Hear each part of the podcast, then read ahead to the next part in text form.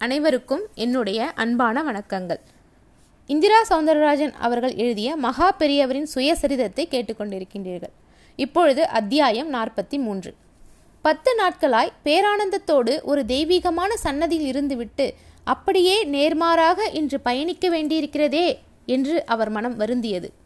அந்த மூர்க்கமானவர்களை பரிதாபமாக பார்த்து அமைதியாக வாருங்கள் என்று சொல்லவும் அவர்கள் பதிலுக்கு பயங்கரமாக சிரித்து இது ஜனநாயக நாடு. நாங்கள் சுதந்திரமாக இருக்கோம். உங்களுக்கு எங்கே வலிக்குது? என்றெல்லாம் கேட்டனர். இதையெல்லாம் கேட்டு அவர் மனம் மேலும் புண்ணாகி விட்டது அடுத்த நொடி சத்குருவான பெரியவரை அவர் மனம் இறுக பற்றி கொண்டது. அவர் நினைவுகளில் மூழ்கி அவர்களின் ரகலையை பொறுத்து கொண்டே வந்தார். அந்த பஸ்ஸும் ஒரு கட்டத்தில் சாலையோர ஓட்டல் ஒன்றின் முன் சற்று நேரம் நின்றது. சிவத்துக்கும் பயண களைப்பில் தாகம் எடுக்கத் தொடங்கியது. அப்போது பெரியவர் சோடா குடிக்கும்படி சொன்னதும் நினைவுக்கு வந்தது.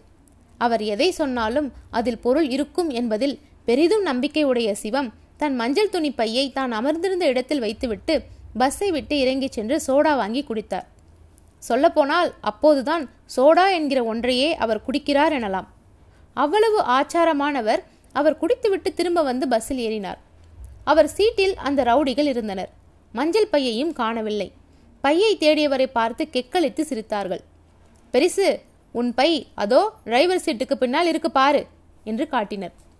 நான் இங்கேதானே உட்கார்ந்திருந்தேன் என்றவரிடம் மரியாதையா போய் அங்கே உட்காரு. இல்லை இறங்கி வழியை பார்த்துட்டே போயிடு. தகராறு பண்ண தாங்க மாட்ட என்று நாக்கையெல்லாம் மடித்து முண்டா தட்ட தொடங்கிவிட்டனர். சிவம் அதற்கு மேல் அவர்களிடம் வாயை கொடுக்காமல் அவர் பை கிடந்த இடத்தில் போய் உட்கார்ந்தார். மனது ரணமாகி விட்டிருந்தது. இங்கேயே இப்படியெல்லாம் நடப்பவர்கள் மற்ற இடங்களில் எவ்வளவு அராஜகமாய் நடந்து கொள்வார்கள்? யோசித்து பார்த்தவருக்கு மயக்கம் வராத குறை. மனிதர்களில் சிலர் மட்டும் ஏன் இப்படி மதிக்கெட்டு தப்பாகி விடுகிறார்கள்? எல்லா காலங்களிலும் அசுரபுத்தி உடையவர்கள் இருந்ததும் பின் அவர்கள் இறைவனால் அடக்கப்பட்டதும் சிவத்துக்குள் தோன்றிக் கொண்டே இருந்தன. பஸ்ஸும் கிளம்பியது. ஒரு பதினைந்து நிமிடம் சென்றிருக்கும். டமார் என்று ஒரு சப்தம். திரும்பி பார்த்தால் பிரேக் பிடிக்காத நிலையில் ஒரு ட்ரக் லாரி பின்பக்கமாய் பஸ்ஸின் மேல் மோதியதில் பின்பாதியில் சரிபாதி நசுங்கி சிதைந்து அந்த ரவுடிகளும் அதில் கூழ் கூழாகி விட்டிருந்தனர். சிவத்துக்கோ சின்னதாய் ஒரு கீறல் கூட இல்லை. ஒரு வினாடி நடந்ததை நினைத்தவருக்கு நெஞ்சை அடைத்தது. அவர் மட்டும் முன்பு அமர்ந்திருந்த அதே இடத்தில் அமர்ந்திருந்தால் அந்த ரவுடிகள் கதிதான் அவருக்கும். சோடா வாங்கி குடிக்க எழுந்திருக்க போய் எல்லாமே தலைகீழாக மாறிவிட்டது. அப்போதுதான் பெரியவர் சோடா குடிக்கச் சொன்ன மர்மம் அவர் வரையில் அவிழ்ந்தது. பெரியவருக்குத்தான் எத்தனை தீர்க்க தரிசனம் சிவம் பரவசத்தில் தேம்பி தேம்பி அழுத போதிலும் அந்த ரவுடிகள் இறந்ததையும் அவரால் ஜீரணிக்க முடியவில்லை. ஆனால் பிறகே அவருக்கு தெரிய வந்தது. விதிவசத்தால் அன்று அவருக்குத்தான் கண்டம். ஆனால் பத்து நாள் குரு தரிசனமும் அவர் ஆசிகளும் அந்த கண்டத்தை தவிடுபொடியாக்கி விட்டது. பெரியவர் பெரும் அருளாளர் மட்டுமல்ல பெரும் கல்விமான் மாபெரும் சிந்தனையாளர். தன் அந்திம காலத்தில் கிட்டத்தட்ட தொண்ணூத்தி ஆறு வயது வரை அவர் படிக்காத நாளே இல்லை. இவ்வளவுக்கும் முதுமை காரணமாக அவருக்கு ஒரு கண் பழுதாகி சரியாக தெரியாத நிலை. ஆனால் அதை பற்றியே கவலையே படாமல் ஒரு கண்ணை வைத்துக்கொண்டே அவர் நிறைய படித்தார். பெரும்பாலும் இரவு தூங்கச் செல்லும் சமயங்களில்தான் அவர் படிப்பார். பெரிதாக விளக்கு போட்டுக்கொண்டு படிப்பது ஒரு ரகம். தோளுக்கும் கழுத்துக்கும் இடையே டார்ச் லைட்டை வைத்துக்கொண்டு அதன் வட்டமான வெளிச்சம் கைவசம் திறந்திருக்கும் புத்தகத்தின் மேல் விழும் நிலையில் அதை வாசிப்பது ஒரு விதம் பெரியவர் அடுத்தவருக்கு தொந்தரவு தராமல் டார்ச் லைட் உதவியோடு தான் வாசிப்பார். சமஸ்கிருதம் ஆங்கிலம் தமிழ் என மூன்றிலும் பெரியவர் மிகுந்த புலமை உடையவராக திகழ்ந்தார். எனவே அறிஞர்கள் பெரியவரை சந்திக்கும் போது அவர்களிடம் அவர்கள் மலைத்து போகும் அளவு பெரியவரால் பேச முடிந்தது. இந்த மூன்று மொழிகள் அல்லது மற்ற மொழி அறிவும் பெரியவருக்கு நிறையவே இருந்தது. அதே போல சரித்திர ஞானம் பூகோள ஞானம் விஞ்ஞான ஞானம் தமிழ் இலக்கிய ஞானம் ஆங்கிலத்தில் இலக்கண ஞானம் என்று அவரது ஆற்றலுக்கு அவர் வாழ்வில் ஏராளமான சான்றுகள் உண்டு. குறிப்பாக தமிழ் இலக்கியத்தில் பெரியவர் பெரிதும் ஆழங்கால் பட்டவராக திகழ்ந்தார். கலைமகள் என்று ஒரு மாத இதழ் வெளியாகி வருவதை நாம் அறிவோம். இப்போதும் அது வெளியாகி வருகிறது. அந்த நாளில் அந்த இதழுக்கு ஆசிரியராக இருந்தவர் கீவா ஜெகநாதன். தமிழ் உலகம் அவரை கீவா ஜ என்று மூன்றெழுத்தில் அழைக்கும். கீவாஜா நல்ல மேடை பேச்சாளர். குறிப்பாக ஸ்லேடையாக பேசுவதில் அவர் வித்தகர். காலை நேரம் ஒரு நிகழ்ச்சிக்காக ரயிலில் வந்து இறங்கிய அவரை மாலை போட்டு வரவேற்கிறார்கள். அப்போது கீவாஜா அடடே காலையிலேயே இன்று மாலையும் வந்துவிட்டதே! என்றிட எல்லோரும் அந்த சொல்லின் சிறப்பை குறிப்பாக சிலேடை சிறப்பை மிகவே ரசித்தனர். அதே போல சாப்பிடும்போது மல்லிகை பூ போல இட்லியை பரிமாறினாள் ஒரு பெண். என்னம்மா தலையில் வைக்க வேண்டியதை இலையில வைக்கிற? என்றார். அந்த பெண்ணுக்கு பிறகுதான் தெரிந்தது. இட்லி மல்லிகை பூ போல இருப்பதையே அவர் அப்படி கூறுகிறார் என்று. இப்படி அவரது சிலேடைகளை நூற்றுக்கணக்கில் கூறலாம். மிகுந்த தமிழ் அறிவும் புலமையும் கொண்டவர் கீவாஜா இவர் தமிழ் தாத்தாவான ஊவேசா அவர்களின் மாணவரும் கூட. இவர் ஒரு முறை பெரியவரை சந்தித்து ஆசி பெற வந்திருந்தார். அப்போது இருவருக்கும் இடையே நிகழ்ந்த தமிழ் தொடர்பான உரையாடல் அனைவருடைய கவனத்தையும் கவருவதாக இருந்தது. கீவாஜாவிடம் தமிழ் மொழிக்கு ஏன் தமிழ் என்று பெயர் வந்தது? என்று பெரியவர் கேட்டார். இந்த கேள்வியை கீவாஜா எதிர்பார்க்கவில்லை. என்ன பதில் கூறுவது என்றும் தெரியவில்லை. தமிழின் சிறப்பை சொல் என்றால் ஒரு மணி நேரம் கூட பேசலாம். அவ்வளவு செய்திகள் உள்ளன. தமிழுக்கு தமிழ் என்று ஏன் பெயர் வந்தது என்றால் அதை என்னவென்று சொல்வது? உண்மையில் கீவாஜாவுக்கு விடை தெரியவில்லை. அதற்கு உள்ளபடியே ஒரு விடை இருப்பதாகவும் தெரியவில்லை. இருந்திருந்தால் கீவாஜா நிச்சயம் படித்திருப்பார். எனவே எனக்கு தெரியவில்லை நீங்களே சொல்லிவிடுங்கள் என்றார் மிகுந்த தன்னடக்கத்தோடு. பெரியவரும் கூறத் தொடங்கினார். நான் சொல்லப்போற பதில் என்னுடைய கருத்துத்தானே ஒழிய இதை தமிழ் புலவர்களோ அறிஞர்களோ யாரும் சொல்லலை. என் கருத்தை எல்லோரும் ஏற்றுக்கணுங்கிற கட்டாயமும் கிடையாது. எனக்கு தோன்றியதை சொல்கிறேன் என்கிற பீடிகையோடு பெரியவர் சொல்லத் தொடங்கினார். தமிழின் சிறப்பே ழகரம்தானே வேறு எந்த பாஷையிலும் இது கிடையாது. ழகரம் வரும் சொற்கள் எல்லாமே பெரும்பாலும் இனியது நல்ல பொருள் உடையது மழலை குழவி வாழை யாழ் பொழிவு வியாழன் சூழல் ஆழி மேழி ஊழி இப்படி ழா ழி வரும் சொற்களை வரிசையாக சொல்லிக்கொண்டே வந்த பெரியவர் தம்மிடம் இப்படி இனிய தன்மை கொண்ட ழாவை உடையது என்பதால் தமிழ் என்று வந்துவிட்டதோ? என்று கேட்கவும் கீவாஜாவிடம் பிரமிப்பு. எவ்வளவு ஆழமான பார்வை கருத்திலும் அசைக்க முடியாத வலிமை அல்லவா?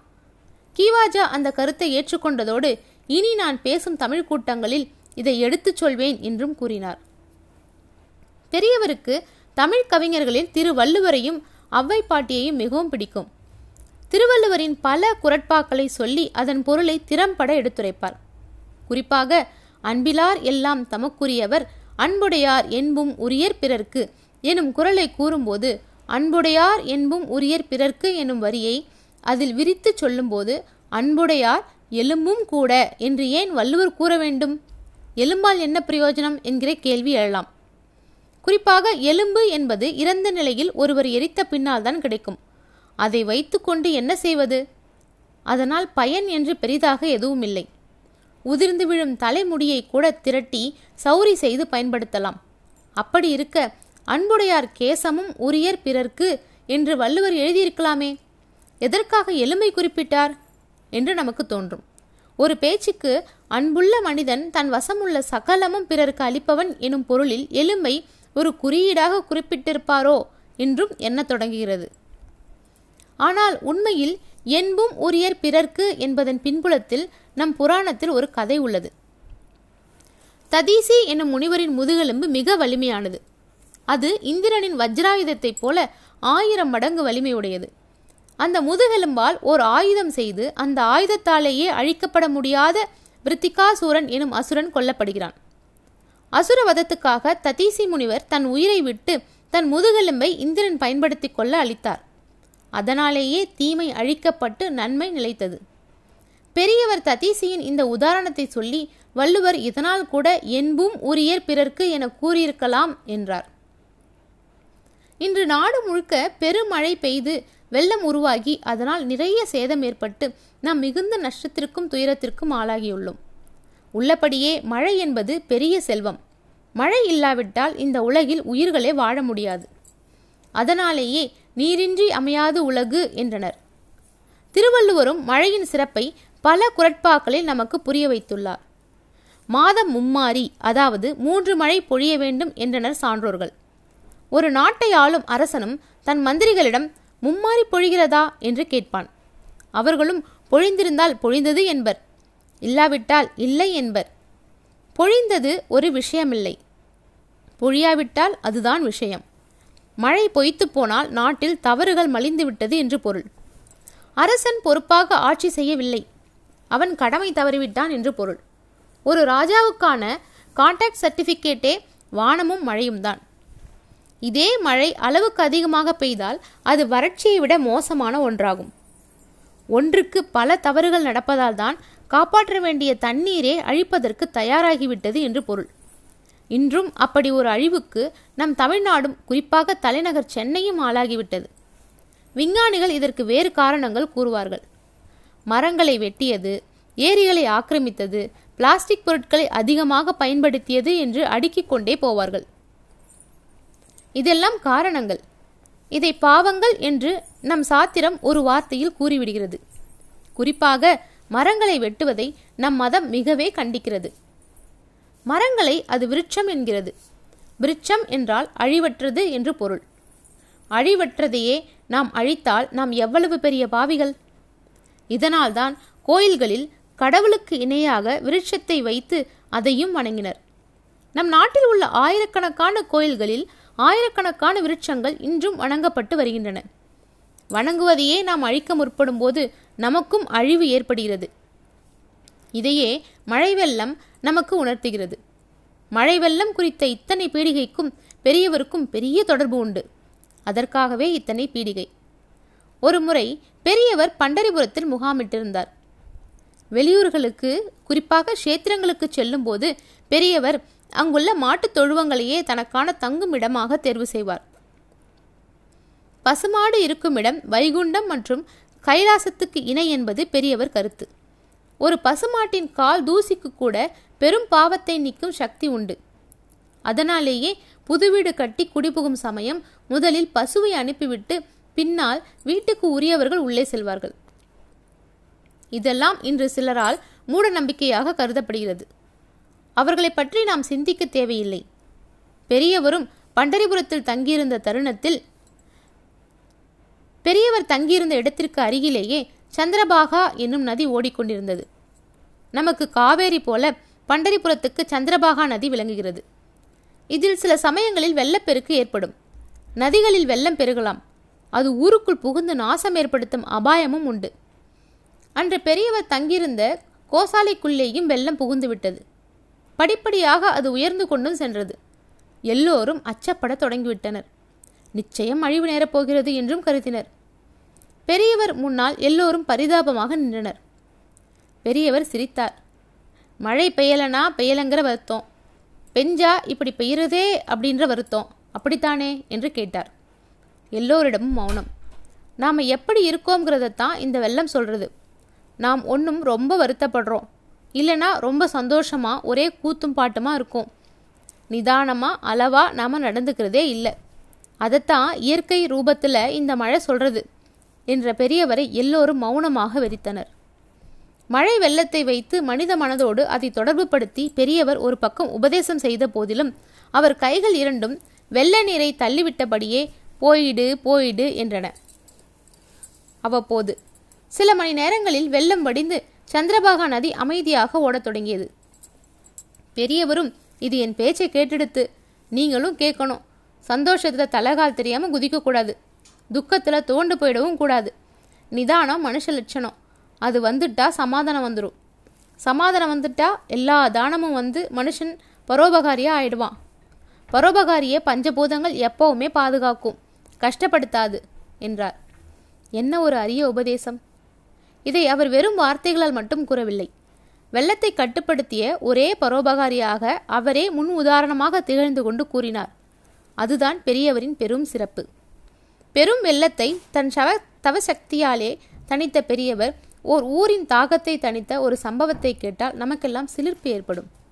அவர் யாத்திரையின் போது திருக்கோவிலூர் அருகில் ஒரு ஊரில் அவர் தங்க நேர்ந்தது அந்த சமயத்தில் மழை பொய்த்து போய் அந்த ஊரே குடிக்க கூட தண்ணீர் இல்லாமல் தவித்துக் கொண்டிருந்தது.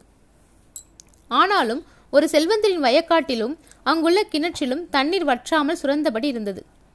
அந்த செல்வந்தரோ ஊரில் யாருக்கும் ஒரு சொட்டு தண்ணீர் கூட தர விரும்பாதவராக கிணற்றை சுற்றி வேலி போட்டு கொண்டு விட்டார்.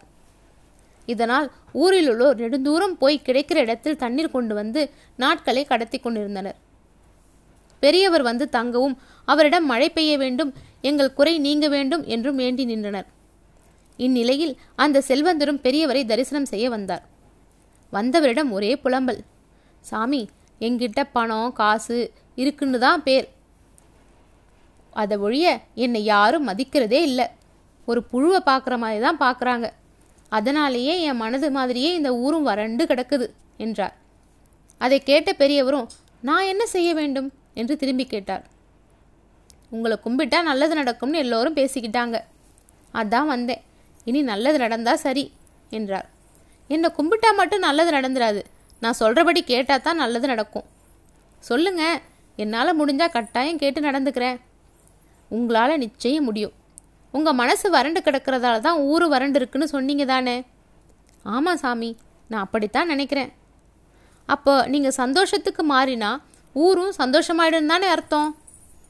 ஆனால் என்னால் ஆக முடியலையே. என் பேச்சை எல்லாரும் கேட்டால் தானே சந்தோஷப்பட முடியும்? நீங்கள் முதல்ல உங்கள் கிணத்தை சுற்றி போட்டுள்ள வேலியை எடுத்துருங்க. எல்லாரையும் தண்ணி எடுக்க அனுமதி கொடுங்க. அப்புறம் பாருங்கள் சாமி நான் எனக்கு சொந்தமான கிணத்தை தானே பாதுகாப்பாக மூடி வச்சிருக்கேன். இது எப்படி தப்பாகும்? எதுவும் நமக்கு உண்மையில் சொந்தம் இல்லை உங்கள் உடம்பையே எடுத்துக்கோங்க. உயிர் பிரிய போகிற போகிற வர இது உங்கள் கூட தானே இருக்க போகிறது அதனால் இது இறப்புக்கு பிறகு கூட வந்துட முடியுமா? இப்படி தத்துவம் பேசினா எப்படி சாமி? இருக்கிற தண்ணியை நான் தானம் பண்ணிட்டு என் நிலத்துக்கு என்ன செய்வேன்? கல்வியும் தண்ணியும் கொடுக்க கொடுக்கத்தான் பெருகும். நீங்கள் ஊர் நல்லா இருக்கட்டும்னு முதல்ல நினைங்க. பிறகு பாருங்க. அப்படி செஞ்சால் மழை நல்லா பெஞ்சு பிரச்சனை தீர்ந்துருமா சாமி? நிச்சயமா. ஒரு ஊருக்கு ஒரே ஒருத்தர் சுயநலமாக இல்லாமல் இருந்தாலும் போதும். அந்த ஊரில் நல்ல மழை பெய்யும்னு திருவள்ளுவரே சொல்லியிருக்கார். சாமி உங்கள் பேச்சை நான் நம்பலாமா? தாராளமாக நம்புங்க. மனசார எல்லாருக்கும் தண்ணி கொடுங்க. நானும் உங்களுக்காக அந்த ஈஸ்வரன் கிட்ட வேண்டிக்கிறேன். சரிங்க சாமி. இப்போவே போய் வேலியெல்லாம் எடுத்துட்டு யார் வேணா வந்து எவ்வளவு வேணா தண்ணி எடுத்துட்டு போங்க அப்படின்னு தண்டோரா போட்டுறேன் என்று கூறிவிட்டு சென்ற செல்வந்தர் அப்படியே நடந்து கொண்டார். ஊரார் மனம் குளிர்ந்து போனது. யார் சொன்னாலும் கேட்காத செல்வந்தர் பெரியவர் சொல்லி கேட்டதை அதிசயமாக கருதினர். இத்தனைக்கும் ஊரார் பெரியவரிடம் அந்த செல்வந்தர் பற்றியோ நீருள்ள கிணறு பற்றியோ ஒரு வார்த்தை கூட கூறவில்லை. அவ்வளவையும் பெரியவர் தான் ஞான திருஷ்டியாலேயே தெரிந்து கொண்டு செயல்பட்டார். அதன் பிறகு இரண்டு நாளில் அந்த ஊரில் நல்ல மழை பெய்தது. அந்த செல்வந்தருக்கும் பெரிய நம்பிக்கையை கொடுத்தது. பெரியவரே மறுநாளே அந்த ஊரை விட்டு கிளம்பிவிட்டார். இப்படி பெரியவர் நிகழ்த்திய அற்புதத்தை உணர்த்த அந்த செல்வந்தர் பெரியவரை திரும்பவும் தேடி வந்தார். காலில் விழுந்து வணங்கி தகுந்த சமயத்தில் தன் கண்களை திறந்து விட்டதாக கூறினார். அப்படியே தனக்கு ஒரு சொந்த பிரச்சனை என்று ஆரம்பித்தார். என்ன? சாமி நானோ என் உறவுகளோ ஒத்துமையா இணக்கமா இல்லை. எல்லோரும் பிரிஞ்சும் கசப்பு வருத்தம்னு இருக்கும். எங்களுக்கு எங்கள் குலதெய்வம் எதுன்னு தெரியாதுன்னா பார்த்துக்கோங்களேன் என்றார். கடைசியாக நீங்கள் சொன்னதில் தான் விடை இருக்கு. குலதெய்வம் எதுங்கிறத முதல்ல தெரிஞ்சுக்கிட்டு அப்புறம் வாங்க என்றார் பெரியவர். யாருக்குமே தெரியலையே சாமி என்றார் செல்வந்தர். அப்போது பெரியவருக்கு அந்த ஊர் எல்லையில் ஒரு மரத்தடியில் சாய்ந்த நிலையில் ஒரு சிலையும் இடிந்து போன பீடமும் கொண்ட கிராம தேவதை கோயில் ஒன்று இருந்தது ஞாபகத்துக்கு வந்தது. அந்த பீடத்தை சரி செய்து அந்த சாய்ந்த சிலையையும் நிமிர்த்து நிற்க வைத்து பொங்கல் வைத்து வணங்க சொன்னார் பெரியவர். அப்ப அதுவா எங்க குலதெய்வம் என்று கேட்டார் செல்வந்தர். போய் நான் சொன்னதை செய் உனக்கே தெரிய வரும் என்றார். செல்வந்தரும் போய் பீடத்தை இடித்து சரி செய்ய முயலும்போது அங்கே பீடத்துக்கு கீழே ஒரு பட்டிய கல் கல்வெட்டு எழுத்துக்களோடு கண்ணில் தென்பட்டது. அதில் அந்த கல்வெட்டில் அந்த செல்வந்தரின் முன்னோர்களின் பெயர்களும் குடும்ப பெயரும் இருந்தன. கடந்த நூற்றாண்டிலோ அதற்கு முன்போ அவர்கள் அந்த கோயிலை கட்டி வழிபட்டு வந்துள்ளனர். காலப்போக்கில் பிரிவினைகள் ஏற்பட்டு பேச்சுவார்த்தை இல்லாது போனதில் பின்னால் வந்த சந்ததிகளுக்கு அந்த தெய்வம் குறித்து தெரியாமல் போய்விட்டது. அந்த செல்வந்தர் அந்த கல்வெட்டு தகவலோடு பெரியவரை வந்து சந்தித்து விபரம் கூறினார். அதில் ஆண்டிச்சாமி என்கிற தெய்வ பெயரை கண்ட பெரியவர் சிரித்தபடியே ஆண்டிச்சாமி உனக்கு தெரியுமா? என்று கேட்டார். தெரியலைங்களே என்றார் செல்வந்தர். முருகனுக்குத்தான் அப்படி ஒரு பெயர். உன் குலதெய்வமும் இந்த ஆண்டிச்சாமிதான். பழனி முருகன் பழனி மலையில் கோவிச்சுண்டு ஆண்டியா நிற்கப் போய் வந்த பேர் இது இந்த சாமியை கெட்டியா பிடிச்சுக்கோ. வருஷத்துக்கு ஒரு முறையாவது அபிஷேக ஆராதனை செய்து வழிபாட செய். உன் மனதில் நிறைந்த அமைதி தானாக வந்துடும் என்றார். குலதெய்வத்தின் சிறப்பு பற்றியும் கூறத் தொடங்கினார். இந்த குலதெய்வங்கிற விஷயம் நம்ம மதத்தில் மட்டும்தான் பிரசித்தம். மற்ற மதங்களில் பல தெய்வ வழிபாடு இல்லாததால் குலதெய்வ வழிபாடு அவசியப்படலை. இங்கே கடவுள் ஒருத்தர் தான் எதுக்கு இத்தனை சாமிங்கிற கேள்வியும் வரும். நாத்திகர்களும் இவாளுக்கு அவா தேவலைங்கிற இரண்டும் கெட்ட ஆத்திகர்களும் கூட இந்த கேள்வியை கேட்கிறவ தான். இதுக்கு ஒரே வார்த்தையில் பதில் சொல்ல முடியாது. ஏன்னா இது மனுஷனோட மன அமைப்பு கருதி உருவான விஷயம். ஒரு ஆணும் பெண்ணும் முறைப்படி சேரும் விஷயத்தை திருமணம் சொல்கிறோம் இதில் முக்கியமான விஷயமே தாலி கட்டுறது தான். இந்த தாலி கட்ட ஒரு நிமிஷம் கூட ஆகாது. ஆனால் மூணு நாளைக்கு கல்யாணம் பண்ணுறோம் அதுக்குள்ள நிறையவே சடங்கு சமாச்சாரங்கள். எதனால்? ஒரு நிமிஷத்தில் முடிகிற ஒரு விஷயத்துக்கு எதுக்கு இவ்வளவு விஷயங்கள்? இன்னார் பிள்ளையும் இன்னார் பொண்ணும் இல்வாழ்க்கையை தொடங்க இருக்கா? எல்லாரும் வந்து ஆசிர்வாதம் பண்ணுங்கோ. மனசார நீங்கள் வாழ்த்தணும்னா வயிறார சாப்பிடணும். உங்களுக்கு எவ்வளவோ வேலை இருக்கும். அதை விட்டுட்டு மெனக்கட்டு வந்திருக்கீங்க. அதுக்கு நாங்கள் நன்றி காட்ட வேண்டாமா? அப்புறம் வந்த உடனே கிளம்பிட்டோம்னா அது பிற்காலத்தில் மனசில் நிற்காது அதனால் நீங்கள்லாம் ஒரு இரண்டு மூன்று நாளாவது கூடவே இருந்து ஆசீர்வாதம் பண்ணணும். அப்போ உங்கள் பொழுதுகள் சுவாரஸ்யமாக கழியும். அதுக்குத்தான் அநேக சடங்குகள். ஒரு அர்த்தத்தோட வடிவமைக்கப்பட்டது. ரிஜிஸ்டர் ஆஃபீஸில் ஒரு நிமிஷத்தில் தாலி கட்டி பண்ணிக்கிறாளே அவள் வாழாமல் போயிடுறாளான்னு கேட்கலாம். கூர்ந்து கவனிச்சா அப்படி கல்யாணம் பண்ணிட்ட அவளுக்கு ஒரு நெருக்கடி இருக்கிறது தெரியும். ஒரு நெருக்கடியும் இல்லாமல் சிக்கனம் கருதி பண்ணவங்களும் இதில் இருக்கலாம். ஆனாலும் இதை பார்த்துட்டு வெகு ஜன சமூகம் இந்த விஷயத்தை பெருசாக பின்பற்றலை. யாரும் இந்த மாதிரி கல்யாணத்துக்கு பெருசாக மாறிடலை. ஏன்? அங்கே தான் மனுஷ மனசோட தன்மையை நம்ம புரிஞ்சுக்கணும். முறையான கல்யாண பந்தங்கிறதுல இருந்து தான் நாம் எல்லாமும் வந்திருக்கோம். ஒரு ஜனசந்ததி உருவாக காரணமான விஷயம் ரொம்ப பெரிய விஷயம். அது ஊர் பார்க்க விமரிசையாக இருக்கிறதுல. ஆடம்பரம் கொஞ்சம் கூட இருந்தாலும் அர்த்தம் அதில் தான் ரொம்ப அதிகம். அதனால தான் ஒரு நிமிஷம் கூட போருங்கிற விஷயத்த பெருசாக நினச்சி மூணு நாள் அதுக்கு சடங்குங்கிற சம்பிரதாயங்களை உருவாக்கி மலை உச்சியில் படிப்படியாக ஏறி நிற்கிற மாதிரி அந்த தாலி கட்டுற சடங்குகிட்ட போய் நிற்கிறோம் ஒரு தாலி தான் ஒரு தடவை தான் கட்ட போகிறோம் ஒரு தடவை இது நடந்தாதான் மதிப்பும் கூட. அதனால தான் ஒவ்வொரு பொண்ணும் தாலி கயிறு இத்து போய் அதை மாற்றிக்கிறப்ப கூட பழசு கழுத்தில் இருக்கும்போதே புதுசை கட்டிண்டு பழசை அப்புறமா அவிழ்த்து போடுவர். ஒரு நிமிஷத்தில் நடந்து முடிகிற ஒரு தடவை மட்டுமே பெரும்பாலானோருக்கு நடக்கிற கல்யாணத்துக்கு எப்படி இத்தனை சம்பிரதாயங்கள் அர்த்தபூர்வமாக தேவைப்படுறதோ அப்படித்தான் ஒரு தெய்வம்ங்கிற பரமாத்மா தான் பல தெய்வங்களை அதாவது சம்பிரதாயங்களை நம் வரையில் உருவாகின அதனால இத்தனை தெய்வங்களும் உருவாக்கப்பட்டதுன்னு கோணலா அர்த்தப்படுத்திக்க கூடாது. அந்த பரமாத்மா கிட்ட இருந்து தான் இத்தனை உபதேவதைகளும் தெய்வ சந்நித்தியங்களும் உருவாகின பரமாத்மான்னு ஒத்த வார்த்தையில் சொல்லும்போது சட்டுன்னு புரியாது. ஏதோ பெரிய தத்துவம் பேசுகிற மாதிரி தோணும். அதுவே படிப்புக்கு சரஸ்வதி பணத்துக்கு குபேரன் வெற்றிக்கு முருகன் எல்லா காரிய சித்திக்கும் விநாயகர் ஒட்டுமொத்தமாக சேமமாக வாழ வைக்க பெருமாள். சிவன் அப்படின்னு சொல்லி அவளை கம்பீரமாக உணர்த்துறப்ப மனசால சுலபமாக புரிஞ்சு நெருங்கி பக்தி செலுத்த முடியும். இவளை தியானம் பண்ணி தரிசனமும் பண்ணின மகான்களை ரிஷிகளை குருநாதர்கள்னு சொல்கிறோம் இவாள்லாம் நம்ம போல ஒரு தாய் தந்தை மூலம் பிறந்தவா. அதனால் நம்மளால் இவா கிட்ட சகஜமாகவும் வேகமாகவும் நெருங்க முடியும்.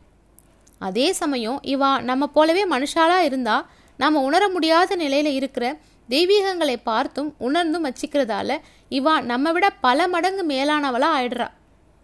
அதனால் இவாளை நாம் கெட்டியாக பிடிச்சுண்டா ரொம்ப வேகமாக அதே சமயம் குழப்பமில்லாமல் கடவுளை நெருங்க முடியும். அதனால தான் குரு பரம்பரைக்கு இங்கு மதிப்பும் மரியாதையும் அதிகம். இப்படி நம்ம மதத்துக்குள்ள மனுஷ மனசோட குணநலன் தெரிஞ்சு அதற்கேற்ப தான் எல்லாமே இருக்கு. இதில் குலதெய்வம் என்பது எப்படின்னா ஒரு சமூகத்துக்குன்னு இல்லாமல் கட்டு குடும்பமாக வாழற கூட்டு குடும்பமாக வாழற ஒரு குடும்பத்துக்கு மட்டுமே உரித்தான தெய்வம் தான் குலதெய்வம். இதில் பாகுபாடு இருக்கிற மாதிரி தெரியலாம். ஆனால் உண்மையில் ஊரில் ஆறுன்னு ஒன்று பொதுவாக ஓடிண்டு இருந்தாலும் தன் வீட்டில் ஒருத்தன் கிணறு வெட்டி அதன் மூலமாக தண்ணி எடுத்து பயன்படுத்துகிற மாதிரி தான் இதுவும். என்று பெரியவர் ஒரு நெடிய விளக்கம் தரவும் அனைவரும் அப்படியே சிலிர்த்து போயினர்.